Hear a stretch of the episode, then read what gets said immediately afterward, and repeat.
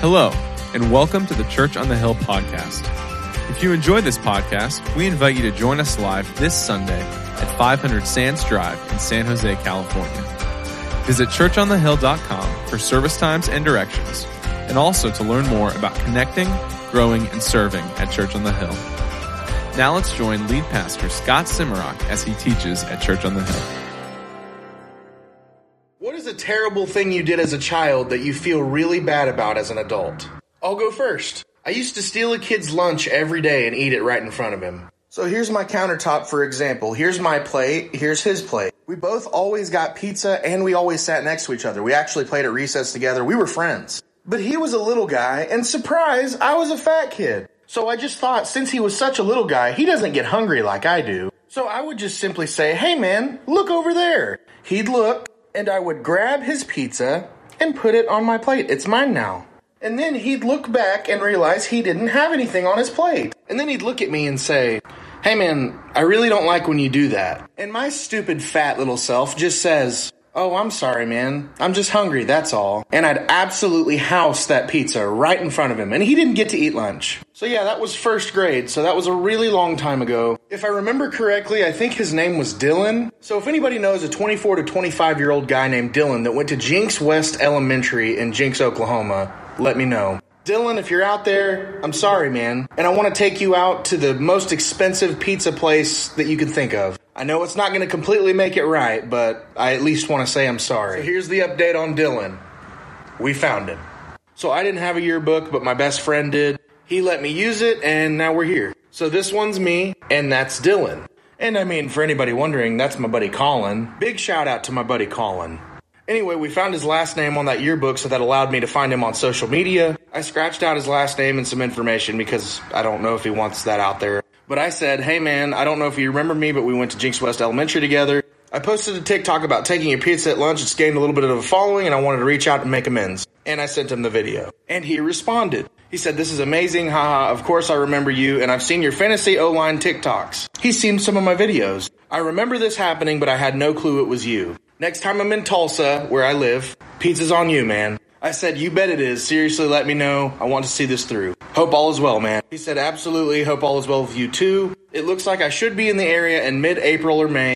I'll let you know. I said, Looking forward to it. So, yeah, hopefully he reaches out and me and him can get together. But I just want to say this. Like this situation, there's a ton of stuff in life that I regret. But when I was 17 years old, I gave my life to Jesus and I was no longer defined by any mistake that I made in the past. So for all the people bashing me in the comments saying I'm a horrible person, I'd say you're 100% right. There really is nothing I can do to make up for the stuff that I've done. But thankfully, I have a Savior that paid the price so sinners like me could be saved.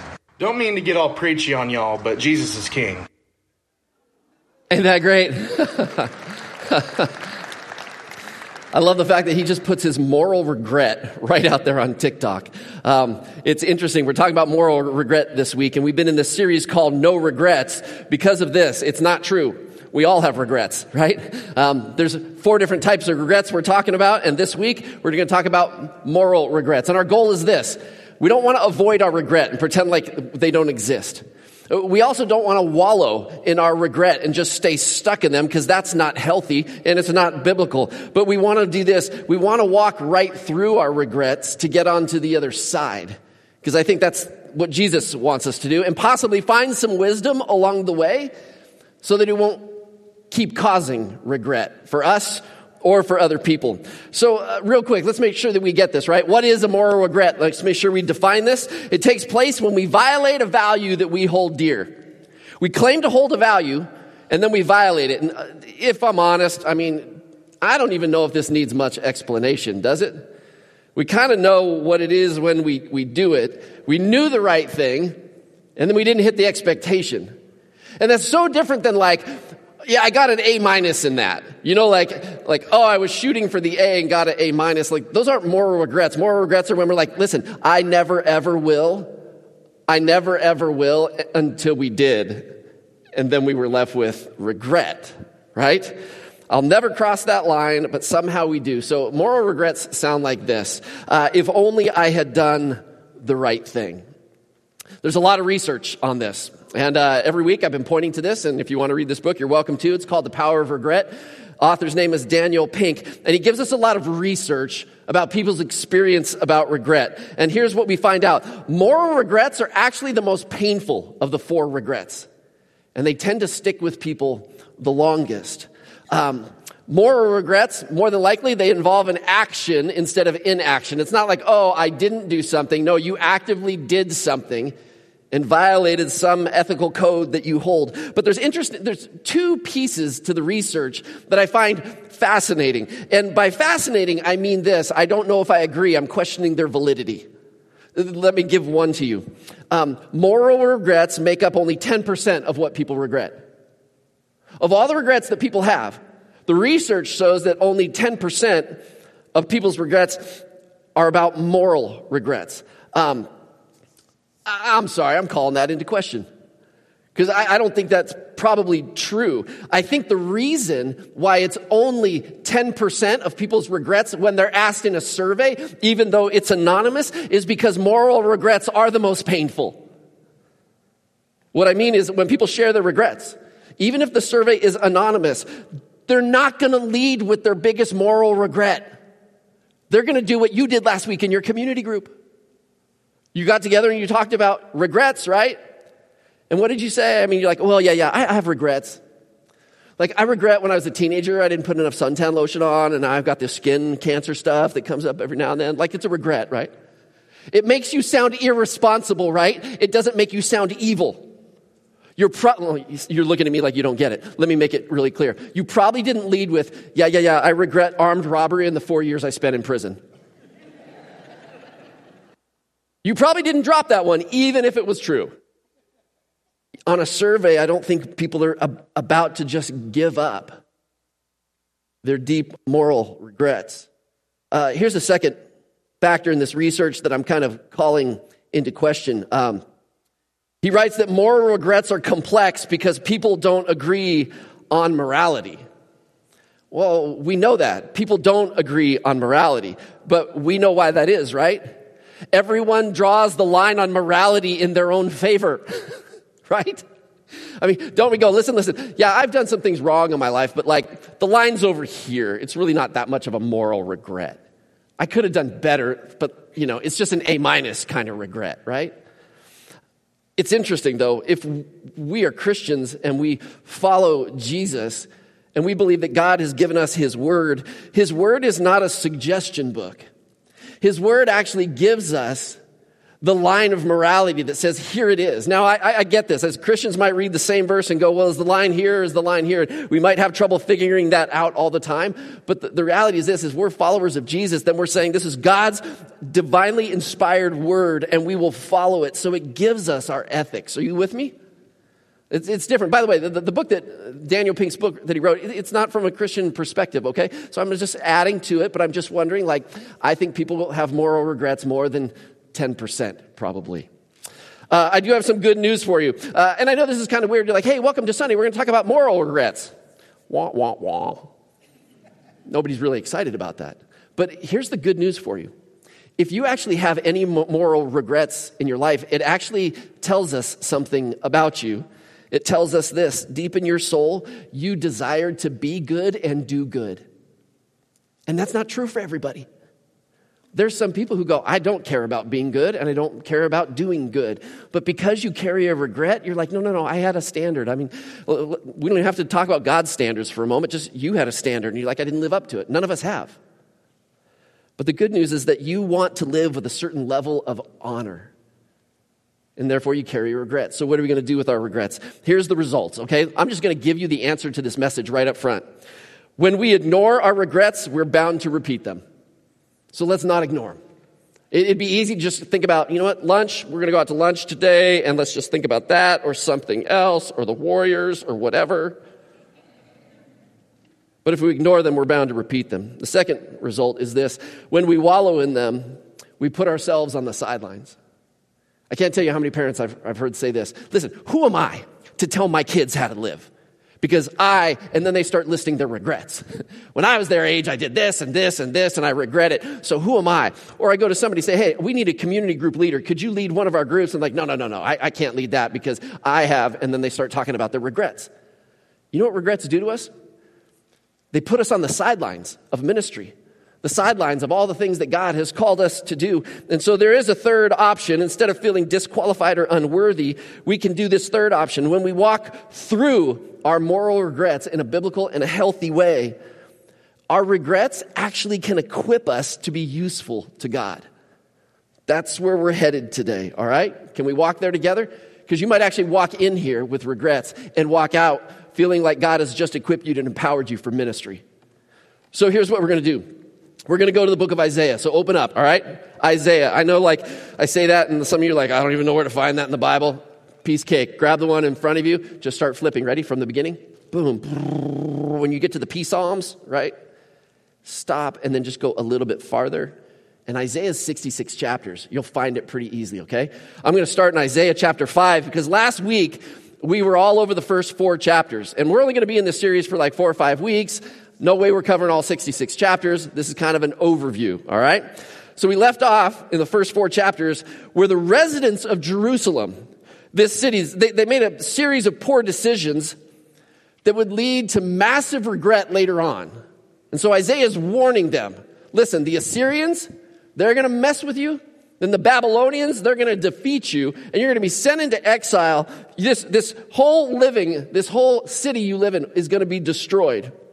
But in the midst of that, in chapter one, God gives them this invitation. He says this, chapter 1, verse 18. He says, Come now, let us settle the matter. Though your sins are like scarlet, they shall be as white as snow. It's an amazing invitation. This book is all about warning, but there's also not just regret, there's hope. And he says this I can forgive you, but, but it means you come to me. And then we get to this chapter 5. This is where we're going to pick up today. And uh, Isaiah is about to tell them this poem or this song that God has written to his people. So God writes this poem or this song, gives it to Isaiah. Isaiah's like, hey, city of Jerusalem, uh, nation of Judah, let me explain to you. God has written you a song and it's a love song, kind of. I don't know, I've been reading this song all week long, and every time I, I read it, it sounds country to me. But I'm going to try not to go there, all right? Because it would not bless anybody. It reads this way. Are you there? Isaiah 5 1. I will sing for the one I love, a song about his vineyard. See, that's just country, isn't it? A song about his vineyard. My loved one had a vineyard on a fertile hillside. He dug it up and cleared it of stones and planted it with the choicest vines. He built a watchtower in it and cut out a winepress as well. Then he looked for a crop of good grapes. Burner, burner, burner. But it yielded only bad fruit. Bad fruit, bad fruit, stinky, rotten fruit. I mean, there's the tagline of the song right there. And you're like, oh, wait, it's not much of a love song. It's actually a love song like to his ex or something like that. I mean, that's how country songs go, right? They start out great and then you're like, oh, wait. And can you imagine if God sung you this song? Looking at you and he's like, mm, bad fruit, bad fruit, stinky, rotten fruit. Like, this is not going to turn out well for us. Now, you might downplay the warning and say something like, well, maybe it's not going to be that bad. Verse 5. Now I will tell you what I'm going to do to my vineyard. I will take away its hedge and it will be destroyed. I will break down its walls and it will be trampled. I will make it a wasteland, neither pruned nor cultivated, and briars and thorns will grow up there. I will command the clouds not to rain on it. How bad's it going to be? Total destruction. I mean, it's pretty clear warning that God is going to give the people what they actually want. What did the people want? They wanted life without God. Hey, God, thanks for bringing us to the land. Thanks for helping us prosper. But God, honestly, we're going to do life without you. So we really don't want you. And along with that, we really don't want your morality and we don't want your ethics. We're going to do life on our own terms. And God's like, okay, go for it. I'm going to remove my protection. I'm going to remove my blessing. And let's see how that turns out for you. Now, maybe if you want to downplay the, the warning of the song, you might say, well, maybe the song isn't about us. Maybe Isaiah just mistook it for, for being for us, and it's really for somebody else. Verse 7. The vineyard of the Lord Almighty is the nation of Israel, and the people of Judah are the vines he delighted in. But he looked for justice, saw bloodshed, for righteousness, but he heard cries of distress. Okay, well, it's pretty much about us, and it's going to turn out poorly. We've messed up. But none of the regret has actually taken place yet. Because the Babylonians haven't come in yet. The Assyrians, excuse me, first haven't come in yet. And then the Babylonians, the consequences, he's saying, are coming. But in the very next chapter, Isaiah writes this description about how God has called him to be the messenger. And I, I want to read this. I, I want you to consider something. If you're a believer in Jesus and you believe that God has called you to something, like he's given you a message, he's given you a mission, he's given you a calling in life, and that should be every believer, then you might read chapter 6 from the point of view of Isaiah and what God does with him. Now, if you're somebody who's um, saying, you know what, I don't have any regrets in life, I really don't care about God's ethics or God's morality, and really don't care about God's presence in my life, maybe you're going to read chapter 6 from the view of um, being Israel and Judah. And it's a warning to you about who God is and what he can do in your life. So, Isaiah chapter 6. Isaiah has a vision. Now, watch me real quick. We're not sure if Isaiah has the vision right here in his head and he's mentally seeing this, or physically he is seeing everything he's about to describe. It actually doesn't really matter because this, what he's about to go through, is going to be unbelievably real to him. And this is how it goes, chapter 6, verse 1. In the year of King Uzziah, in that year, in the year that King Uzziah died, there we go, I saw the Lord high and exalted, seated on a throne, and the train of his robe filled the temple. So history tells us this. King Uzziah was a really good king. The, the land really prospered. The people prospered. The nation prospered underneath him. And he followed God, and God rewarded him. But it's interesting because there's this confidence that God was totally with the nation. And it's this confidence that leads to poor decisions. Because confidence isn't bad, right? But it, when it's confident self reliance, like, why do I need God? I'll give you a prime example 9 11. Were you in the U.S.? I mean, churches were full the following Sunday. And it just took a couple of months to watch that go away because our false sense of security and safety returned as if we could do life without God. So, point number one in Isaiah's experience in uh, dealing with moral regret is this number one, we are ripe for moral regret when we are self confidently complacent. Isn't that true? When you were hurting and struggling, man, you were really sensitive. Okay, God, what do you want? But man, when life was good, it's like we just become forgetful of who God is. Here's his vision. The next verse. Above him, above God, were seraphim. Now, listen to the description of what a seraphim is. It's this angelic being, each with six wings. With two wings, they covered their faces. With two, they covered their feet. And with two, they were flying. And they were calling to one another, Holy, holy, holy is the Lord God Almighty. The whole earth is full of his glory. At the sound of their voices, the doorposts and thresholds shook, and the temple was filled with smoke. This is what he's seeing. Can you imagine if you physically saw that right in front of you? Now, these heavenly angelic beings, they're called seraphim. They're, they look, they're something from a sci fi movie. And with their wings, they're covering their eyes and they're covering their feet, as if to say, when you match it with the words they're saying, holy, holy, holy, and they're hiding themselves from God, it's as if this is happening. We're not worthy to be in God's presence, to gaze upon Him, and to show our ugly feet. They're hiding their feet. Some y'all know feet are ugly not to be brought into God's presence. They're hiding themselves because of the overwhelming awesomeness, possibly terror, of having a holy God right there in front of them. Now, when they say holy, holy, holy, in Hebrew writing, the, the, the only way to, to stress something to its maximum degree is to repeat it three times because God's not holy. And He's not holy, holy. He's holy, holy, holy. And when they call this out in their voices, the room is shaking. It's interesting, in the book of Isaiah, 25 times, Isaiah calls God the Holy One of Israel. But you know, in all the rest of the whole Bible, the Holy One of Israel as a title for God only shows up six times. There's something about Isaiah that he believes that God is holy, and that's his experience.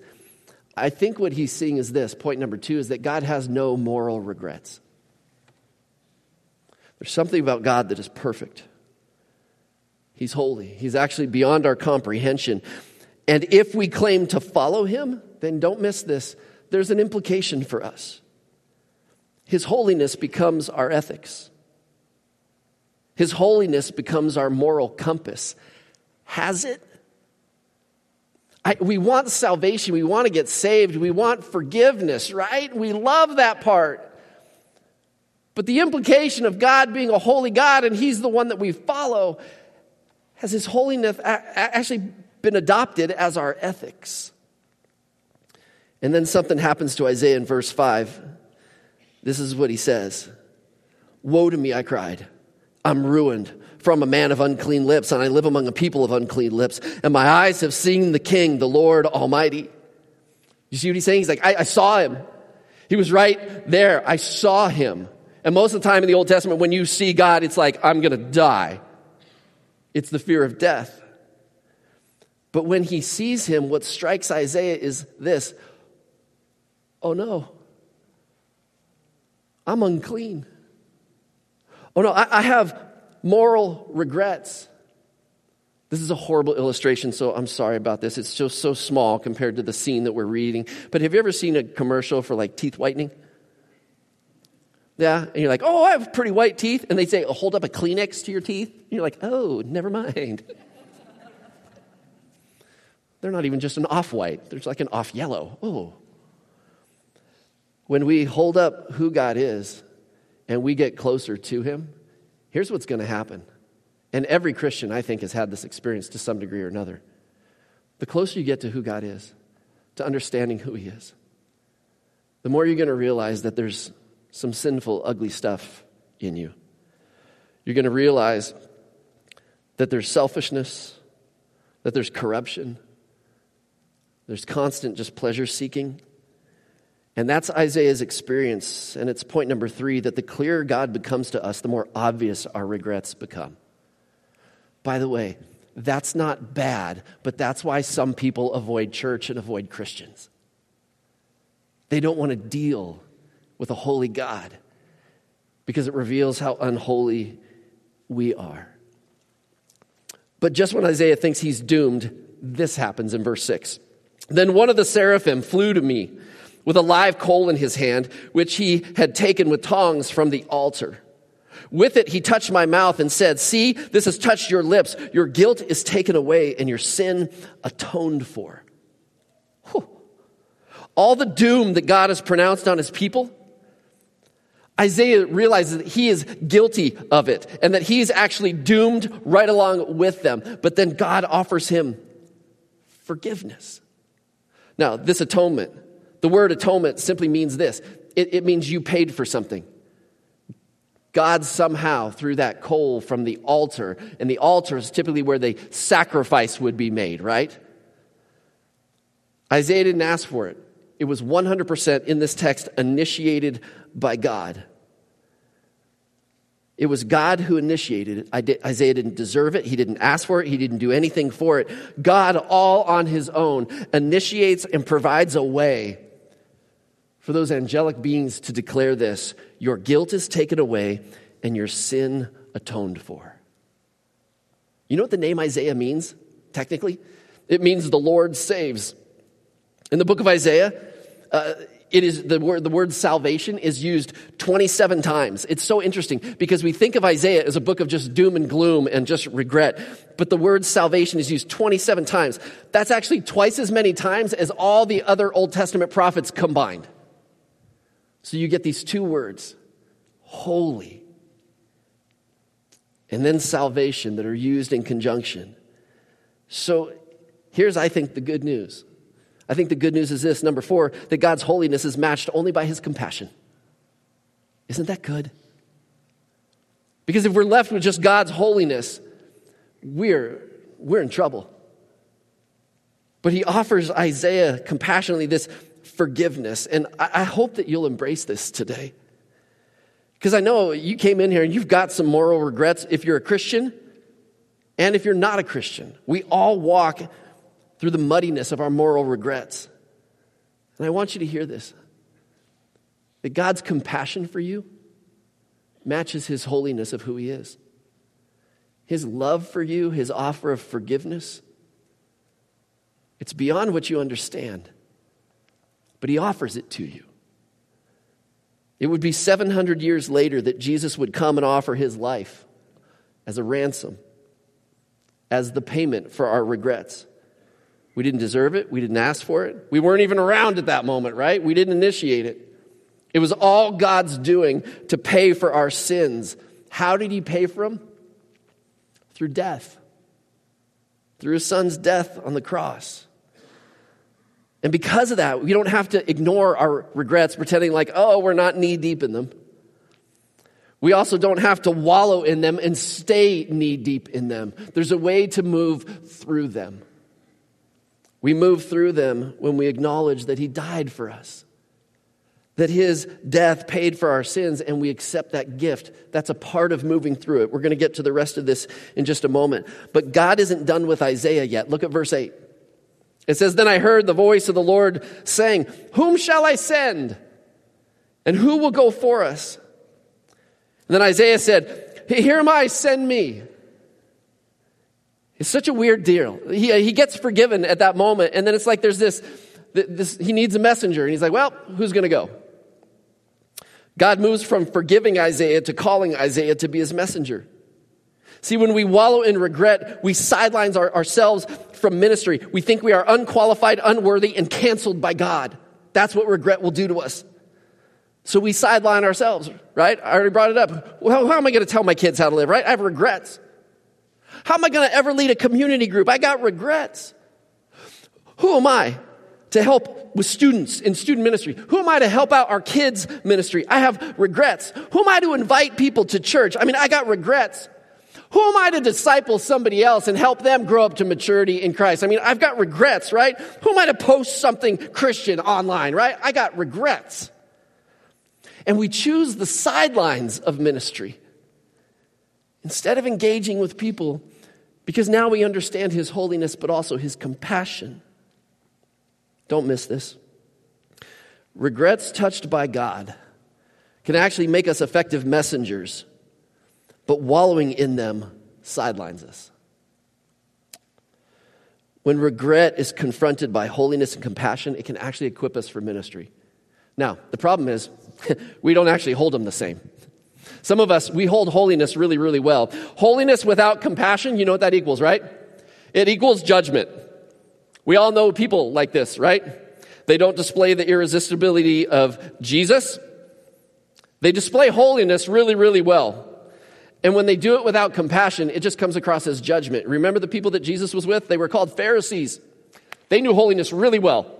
They knew compassion not at all. And Jesus railed against them. Um,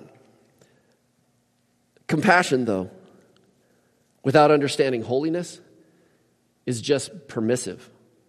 Parents, we deal with this, right? I mean, when you were raising your kids, maybe you're still doing it right now, maybe you just had a kid mean, it's COVID season, right? I mean, there are all kinds of people having kids right now. And you're wondering, like, when my kid does something wrong and it's super obvious, I can't just go, hey, it's not a big deal, right? Because they're just going to do it again because we were just permissive. How do you, in parenting, how do you hold holiness and compassion in each of your hands with your kids to represent both what you did, the regret that you carry, the sin, the guilt, the shame? It matters. But the answer to that is God's compassion for you. And as a parent, your compassion for them. You know how you hold both of those? You take your own regret seriously. To hold the holiness of God and the compassion of God together. Because of this, God's approach is this holiness matters, compassion matters, and when you have each of that, it leads to a humility in your life. Humility, I believe, is the required element to get us off the sidelines of life so that we become God's messenger. I think that's what Isaiah is experiencing in this. He felt the weight of his sin, brokenness, and regret, but through this dramatic vision and this coal that comes from the altar of sacrifice, Jesus would come later and make that sacrifice, but he finds forgiveness, and Isaiah becomes the messenger to warn all of these people. And even though they wouldn't listen, I don't want to share the end of the story of Isaiah with you, right? But even though they wouldn't listen, they would come to have his text when they were living in Babylon. And his text of warning became a message of hope to the next generation. He took his own regret and he had it turn around to be a message of hope for people. Do you know Alfred Nobel? He was born in 1833. He was a recluse man. Uh, he never married, but he invested in his professional life. He was a chemist, an engineer, an inventor, and a businessman. He's best known for inventing, you know this? Dynamite? Right? Dynamite was so unstable that later on he invented nitroglycerin, a little more stable thing that went boom, right? And it was used to kill an awful lot of people. Alfred actually believed this. He believed that he, if he could invent something that went boom, that could actually harm people, that the world in all of its wisdom, he could really save lives. Because surely if someone possessed that kind of explosive, that it would end wars sooner and no one would want to go to war. Um, Alfred drastically overestimated humanity's capacity for peace. So when Alfred's brother died, this is so interesting. The news mistakenly thought that Alfred had died. So Alfred had this weird out of body experience where the next day he got to read his own obituary in the newspaper. This is how it read. The title, The Merchant of Death is Dead. The sum total of your life in that caption right there. Another headline would read this way Dr. Alfred Nobel, the mutilator, who became rich finding ways to kill more people faster than ever before, died yesterday. Alfred thought that his inventions would bring peace. And the sum total of his life was death. And he was devastated. He was confronted by his great moral regret. And the next day, Alfred did this. He hired a legal advisor. And that legal advisor worked with him for two years to create a will. His last will and testament left 94% of his total wealth, the equivalent of $265 million, to create and fund the annual Nobel Peace Prize. Did you know that's where that came from? The Peace Prize is given to the person who has done the most or the best to advance fellowship among nations and an abolition or reduction of standing armies and establishment of promotion of peace. He took his greatest moral regret and he turned it around to inspire peace. And I think God invites us to do the same. Come on. But you can't avoid your regret or wallow in your regret. You got to walk through your regret by doing two things. You got to take God's holiness serious and you got to take his compassion seriously. So, how do we do that? Let me share these two things with you. These are your action items. The first is this admit your failure. Get this. Daniel Pink, in his book on regret, The Power of Regret, he writes something that is actually trying to catch up with what Scripture's been declaring for thousands of years. He writes this writing about negative experiences like regret, and even talking into a tape recorder about them for 15 minutes a day substantially increases overall life satisfaction and, and improved their physical and mental well being in ways that merely thinking about those experiences did not. What he said was this if you want to get real, if you want to see your regrets change, quit thinking about them and write them down or tell someone else about them. In the Bible, we call that confession, admitting them making them real. He goes on, writing about regret or revealing regret to another person moves the experience from the realm of emotion into the realm of cognition. Instead of those unpleasant feelings fluttering around uncontrollably, language helps us capture them in a net, pin them down, and begin analyzing them. This is not a Christian book. You see, when we just follow what we feel, regret will have a field day with you. But when you confess them to someone, you say, This is who I am and this is what I've done. Or if you write them down and say, You know what, this is who I am and this is what I've done, you're taking those feelings and you're putting them into words. And at that moment, you're really taking God's holiness seriously. Because you're saying, This is who I am and this is how I've messed up. But here's what's so interesting once you do that, you have the opportunity to embrace compassion too. And you take the word of God with the words that you've written about, this is who I am. And God says, no, no, no, no. That's true. And that takes my holiness seriously. But let me show you the compassion that I have for you and the love I have for you and the forgiveness I have for you. And you'll take something like 1 Timothy chapter 1 verse 15 and with the words you wrote God writes you back and he says here's a trustworthy saying that deserves full acceptance. Now remember this. This is Paul writing this to Timothy. The guy who killed Christians. Here's a trustworthy saying that deserves full acceptance. Christ came into the world to save sinners of whom I'm the worst. That's what Paul writes. But for that very reason, I was shown mercy so that in me, the worst of sinners, Christ Jesus might display his immense patience as an example to those who believe in him and receive eternal life. Don't miss this. Whether you're confessing to someone your regret or you're writing it down, you keep going to God's word to see what he says to you. In Isaiah, he says, I'm going to touch your lips, I'm going to make you well. I'm going to remove your regret and your sin. Jesus shows up on the, the scene 700 years later. And he dies on a cross. And Paul's like, let me tell you, I'm the worst of sinners. I take holiness seriously. I've looked at who I am, and I'm the worst. I killed Christians. He goes, But I understand what Jesus gives me in forgiveness and new life. And in the midst of that, he's like, I'm forgiven. And you can hold both of those together. But I don't think you can hold the compassion of God unless we're willing to say, This is who I am. I'm broken and I'm, I'm sinful. I don't know where you're at today or what you've been through, whether you've been valuing all of God's holiness and beating yourself up for it. Grab his compassion. This is what he offers you. Or maybe you've been all compassion and you've never really come to grips with your own regret. Do that this week. He gives this invitation that you're going to move from a person wallowing in regret to, like Isaiah, becoming his messenger. You see, because like Alfred Nobel, our greatest regrets can become our message of hope. Look what God did for me. He t- picked me up, turned me around. And you can become a tremendous person of wisdom and hope and life and directing people to Christ, but only if we admit the regret, not wallow in it, and move through it through God's holiness and compassion. Bow your heads, let's pray.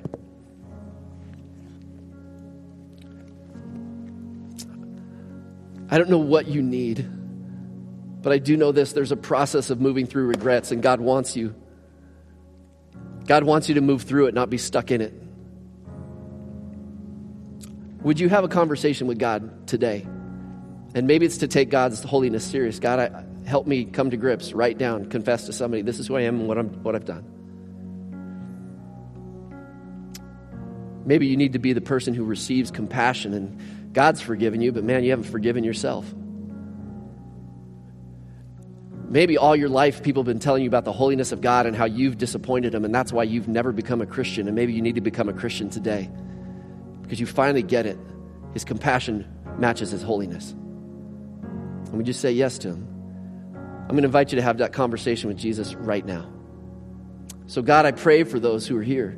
Whatever it is that you are bringing conviction on, would you make your holiness real and alive to them? God, would you make your compassion Lord, would it break our hearts so that we would actually be able to forgive ourselves, God, and move through regret to being your messenger. God, whatever you will call us to, we're here like Isaiah to say, Here I am, God, send me. I'm available to you. And maybe we've been avoiding the mission. Help us not to, God. To step into following you, be an example to others, inviting them to the irresistible Jesus. Father, your blessing on this room, on these people. Help us to hear you and respond. And if you agree, would you simply say, Amen?